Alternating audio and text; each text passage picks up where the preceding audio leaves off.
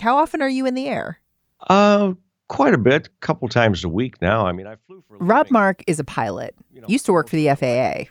I fly little ones and big ones and things in between, and everybody tells me that I'm never shy with an opinion. So, as you can probably tell. But there's one thing Rob doesn't love talking about. All the times things have gone wrong while he's been in the cockpit. You know, I mean, I've had a few things happen. I don't think any pilot can get through a career without having something go on where they think, hmm, this wasn't what it was supposed to do. There was that time he had a fuel pump fail on him outside of an airstrip in Illinois. Another time he was flying some folks around and heard the engine start to slow down. Then the nose began to dip. I could feel the engine start to slow down. I mean, I don't know how much altitude we lost, not very much. But again, when it's happening, you almost don't even have time to, to think about it. It's only after it's done that you think, and you're breathing and you're going, oh boy, what was that? Pilots don't like to talk about that, but you know, that's where our training comes in.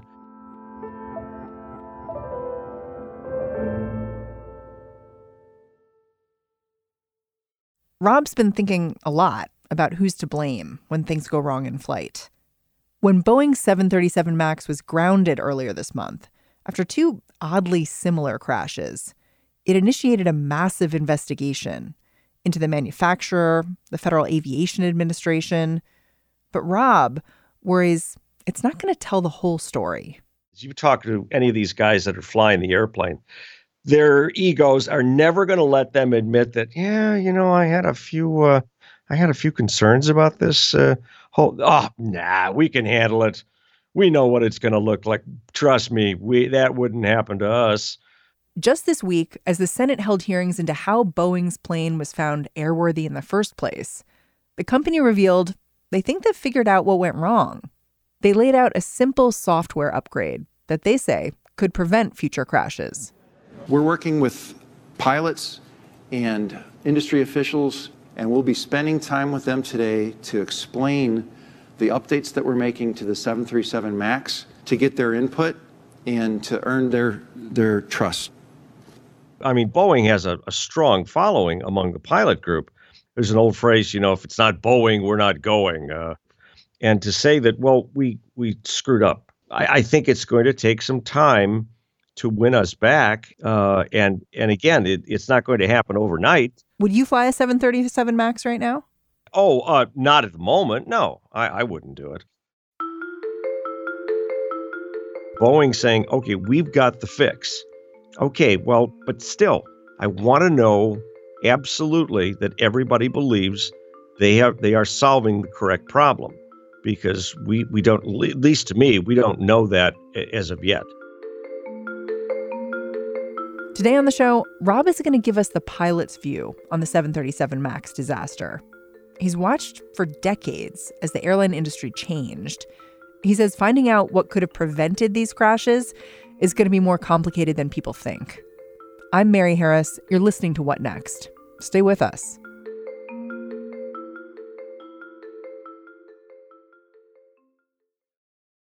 This episode is brought to you by Discover. When it comes to your finances, Discover wants you to know they are the credit card that is always there for you. With 24 7 US based live customer service, everyone has the option to talk to a real person anytime, day or night. Yep, that means no more waiting for quote normal business hours just to get a hold of someone. We are talking real service from real people whenever you need it. Get the customer service you deserve with Discover. Limitations apply. See terms at discover.com/slash credit card. So I want to start with Boeing. Boeing developed this plane, and they're they're huge, right? Absolutely, they're they're the uh, 500 pound gorilla. Airbus and Boeing. They're the two that compete neck and neck for pretty much all of the commercial aircraft uh, deliveries. And why did they want to make the 737 Max? Well, they, they wanted an airplane to compete with Airbus's A320 Neo and Airbus beat Boeing to the market with a airplane that that could beat the older 737 new generation they called it And so Boeing was struggling, saying, wow, we've got to do something quick because we're going to lose market share. And they started uh, talking to customers saying, well, what if we had an airplane that could do this, this, this, and that? And customers, Southwest, American, other customers in other countries said, yeah, we'd take a look at that. And so then Boeing went to work and kind of created this new airplane that looks very much like the 737 of old. Well, it is the 737, right? Like, didn't they right. just upgrade this older plane?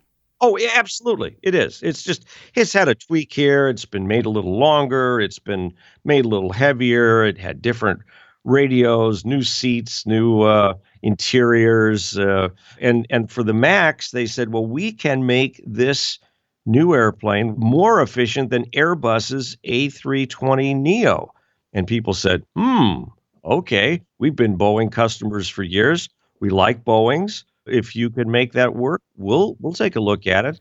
And it sounds like this win-win because it's it's cheaper for them to make because they're basing it on, you know, a design that's been around for 50 years and it's cheaper for the airlines to fly because it needs less fuel. So on paper, this sounds like a great idea.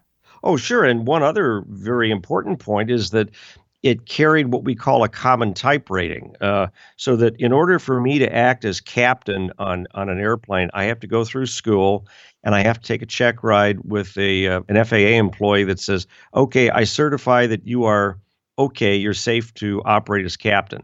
And what they wanted to do, I mean, the training is very long. It's it's weeks and weeks and weeks.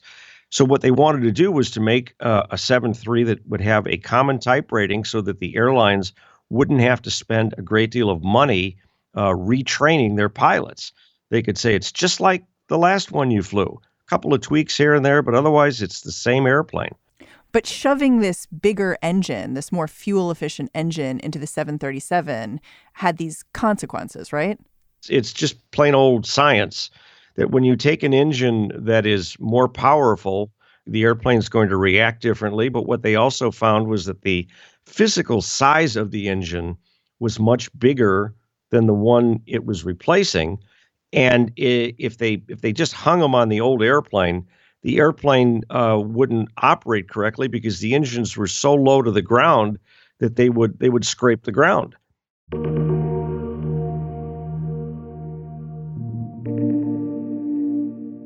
Boeing had been talking about building a totally new plane to replace the 737. But that would have taken more time, and Boeing didn't have it.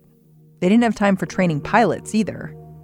What Boeing did do is they came up with a PowerPoint program that you could run on an iPad or a laptop that served as what we call differences training. That when two airplanes are so similar that almost none of the guts of the avionics, the controls, whatever change, we can just look at something and say, okay, the difference between that one and this one is this one's a little heavier. When you're flying it, this speed needs to be bumped up two or three or four knots, and it'll climb this way. And you don't necessarily need to go fly a simulator because it's going to fly just like the old one. But there are a few differences you need to know about.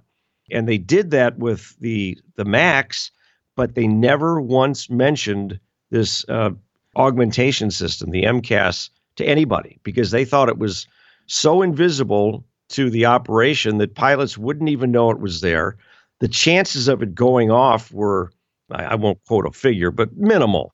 And they thought they, they don't even need to know about this. So we won't even we won't even take up their brain power with it.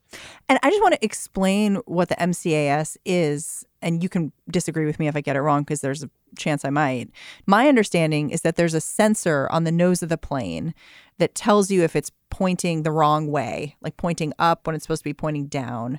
And that sensor can trigger another system that can prevent the plane from stalling if it's having trouble balancing the weight of the engine as it lifts off. Is that correct? Uh, pretty much. I think you have a pretty good handle on it. And so that people know when we say stall, we don't mean the engines are stalling. We mean that the wing is going to stall. And we the, word we use stall means that the wing is going to stop producing lift. And it, when the wing stops producing lift, the wing falls and it takes the airplane with it. So you've got to get the airplane flying again. And so the normal method to get the airplane flying again when an airplane stalls is to push the nose over. But what happened here is that there was nothing wrong with the airplane. It was flying along just fine.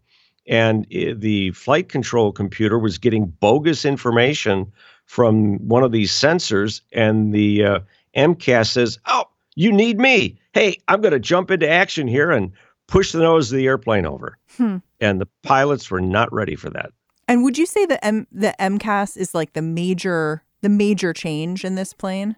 It's the most notable change, most notable change on the 737 MAX because no one knew it was there. I mean, I called a number of guys and I said, "What the hell is this thing?" And they went, "I don't know. I never heard of it." And and to say that you know you found out something about an airplane after you flew it, that's not that uncommon when someone else flies it and says, Oh, did you know it'll do this? And you go, Oh, wow, that's kind of cool. I didn't know that. But as far as something that could wrestle the control wheel out of the hand of the pilot flying and push the nose over on its own, and we're not even going to tell you it exists, that is earth shattering to us.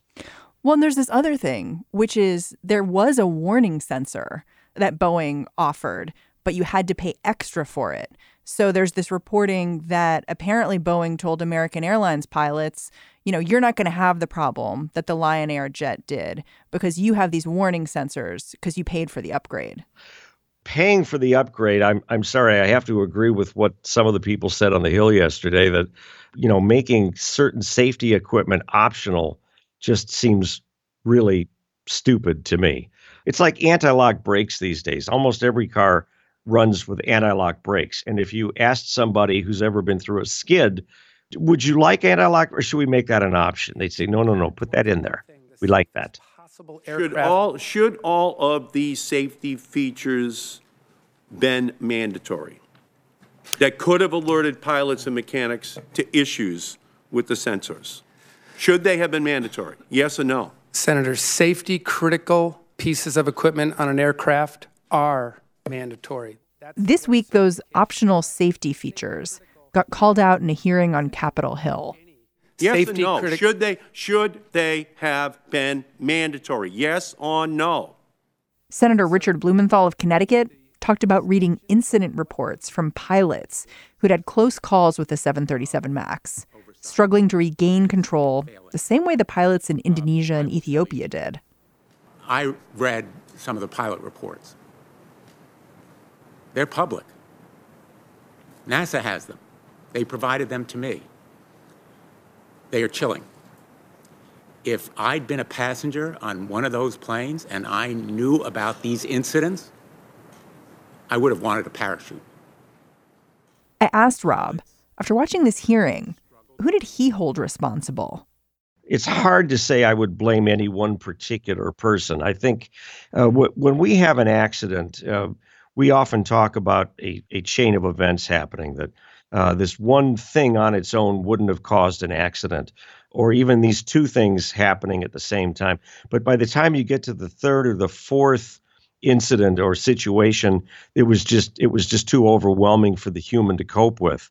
I don't believe for a minute that Boeing was trying to make an airplane that was deliberately confusing or unsafe or anything like that, nor do I believe the FAA was intent on creating a product that would kill people uh, years later. I mean, no one looks good here. but no, no, you're right. And nobody does. You're absolutely right. Yeah. I mean, you've said that this incident kind of diminishes the FAA in the eyes of the world. Why this particular incident? I think the FAA had, you know, I'm I'm an old guy, so I was around when FAA was always known as the leader. Every time somebody did something around the world related to aviation or air traffic control or anything, they would bring people to the United States to look at how FAA did it because they knew these were the people they wanted to model. And and that's changed uh, over the years. Uh, and I think for me, the the final the final shake of the head perhaps was when the Ethiopians had to decide where to send the uh, the cockpit and the flight data recorders from this aircraft that crashed uh, recently to be analyzed because they didn't have the technical expertise. And normally it would go to the National Transportation Safety Board in Washington because we're the gold standard. This time they sent it to Europe. That was a that was a clear signal that uh, the Ethiopians and people in that region had didn't have the faith in the FAA anymore because they thought Boeing, FAA, those guys are so close together. We don't know that we're going to get an honest read on, on what the data says in that recorder, and we're not going to run the risk. Hmm. You know, you're a pilot, and I want to talk about the pilots themselves because in the original Lion Air crash in Indonesia, the plane actually had trouble before the flight that took it down. And three people were able to go into the cockpit and realize what was happening, and they solved the problem.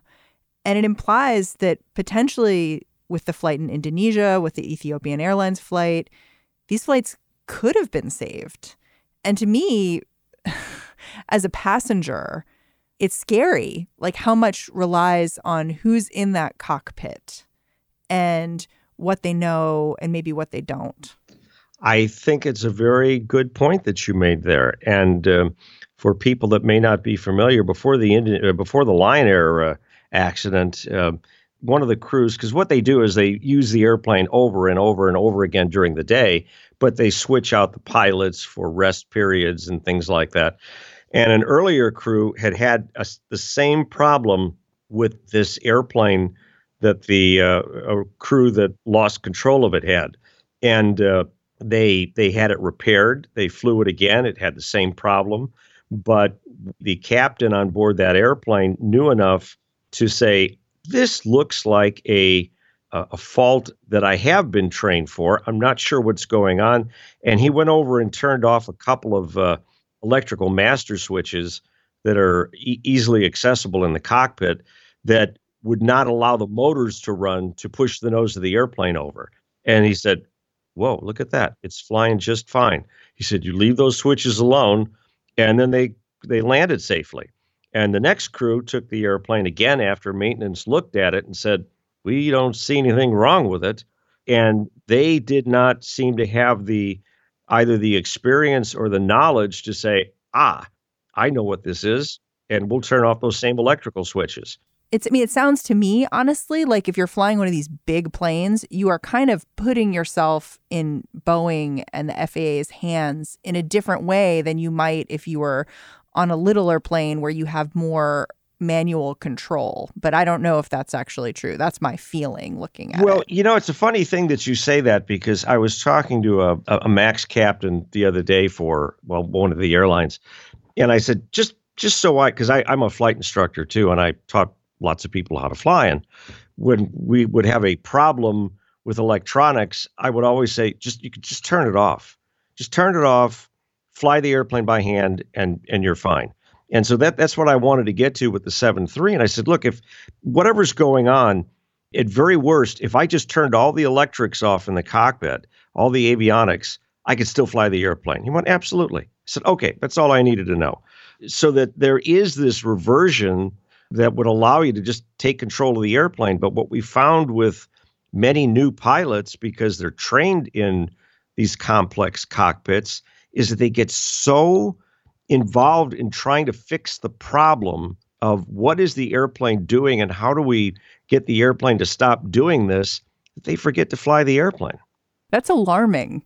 Yeah, it is. Well, law it's called loss of control. And loss of control in flight is the biggest killer in aviation now worldwide.